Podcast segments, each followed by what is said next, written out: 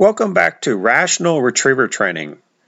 In this podcast, we discuss why your dog may be thinking differently than you in terms of retriever concepts.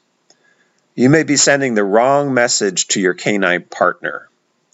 Here are some examples where the trainer's perspective differed from the dog's perspective, and this can create problems.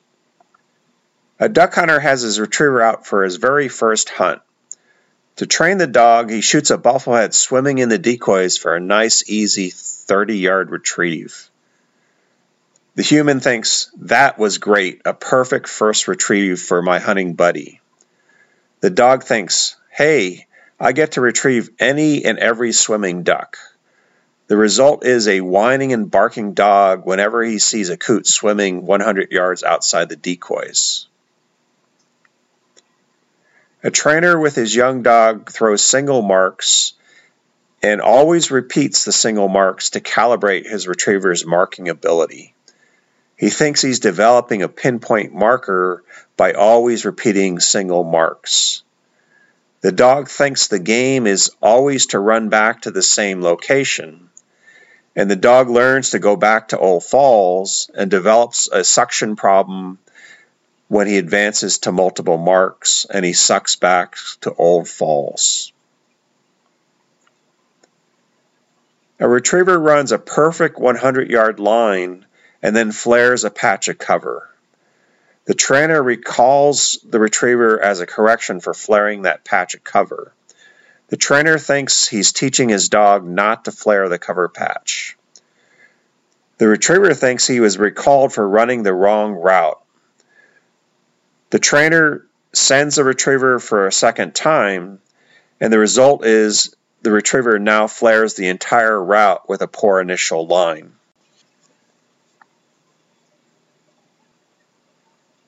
A retriever is rock steady in training.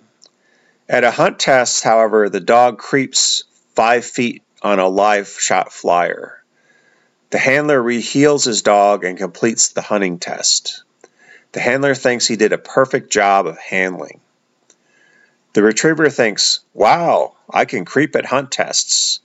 The retriever learns that the rules at a hunt test are very different than the rules at training. So in the next hunt test, the retriever extends his creep and then breaks on a live flyer.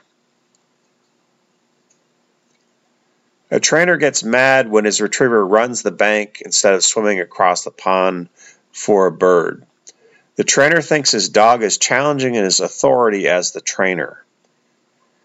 The retriever knows his owner is happy when he comes back with a bird. So the retriever thinks, I want that bird. I can get it much faster by running than swimming. A trainer gets mad when his retriever refuses to stop to the sit whistle while running through shallow water on a blind retrieve. The trainer thinks his dog is challenging his control by ignoring the sit whistle. Due to the splashing while running through shallow water, the retriever did not hear any whistle. So the retriever thinks, hey, I've not heard the sit whistle, so I must be running the correct route, and I'll continue running that correct route.